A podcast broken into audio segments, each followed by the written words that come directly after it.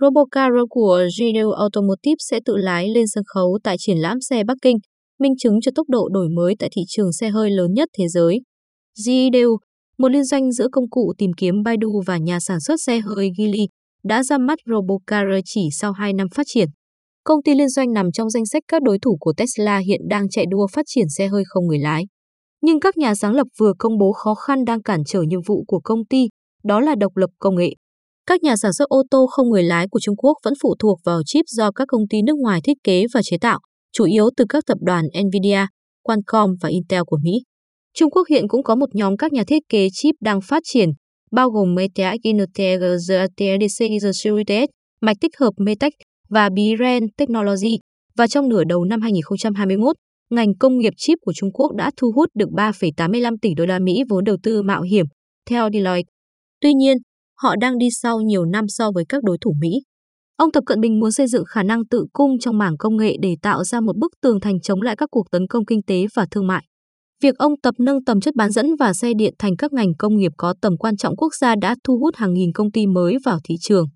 McKinsey, công ty tư vấn, đã dự báo rằng vào năm 2040 xe tự hành sẽ chiếm 40% doanh số bán xe mới ở Trung Quốc, tạo ra doanh thu gần 1.000 tỷ đô la Mỹ từ việc bán xe và 1,1 nghìn tỷ đô la Mỹ từ các dịch vụ di chuyển. Theo Hiệp hội Công nghiệp bán dẫn, một tập đoàn của Mỹ, các công ty nổi tiếng của Trung Quốc, những tập đoàn cạnh tranh với Nvidia và Qualcomm trong việc thiết kế và bán phần cứng chip nhưng không tham gia sản xuất, đã tạo dựng được 16% thị phần trên toàn cầu. Họ vẫn đang cố gắng phá vỡ sự thống trị của Nvidia. Theo một nhà tư vấn bán dẫn có trụ sở tại Trung Quốc, việc phát triển chip ô tô bản địa của Trung Quốc vẫn đang bị cản trở bởi một loạt vấn đề cơ bản. Việc đạt được quy mô cạnh tranh là rất khó.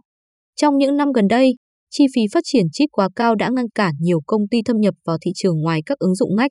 Trong khi đó, các công ty đương nhiệm như Nvidia đang thay thế công nghệ chip, vốn đã tạo nền tảng cho sự bùng nổ của điện thoại di động, máy tính để bàn và trung tâm dữ liệu trong hai thập kỷ qua. Một vấn đề nữa đối với Trung Quốc là những con chip tiên tiến nhất cho xe tự lái sẽ không đến từ dây chuyền sản xuất nội địa. Còn những người đương nhiệm nước ngoài cũng đang củng cố sự thống trị của họ. TSMC, Đài Loan, nhà sản xuất chip xử lý lớn nhất có kế hoạch đầu tư vốn 44 tỷ đô la Mỹ chỉ trong năm nay, tăng gần một nửa. Ngược lại, đối thủ gần nhất của Trung Quốc là SMIC có kế hoạch đầu tư 5 tỷ đô la Mỹ. Hầu hết các chuyên gia trong ngành tin rằng SMIC vẫn đi sau TSMC khoảng 5 năm phát triển công nghệ.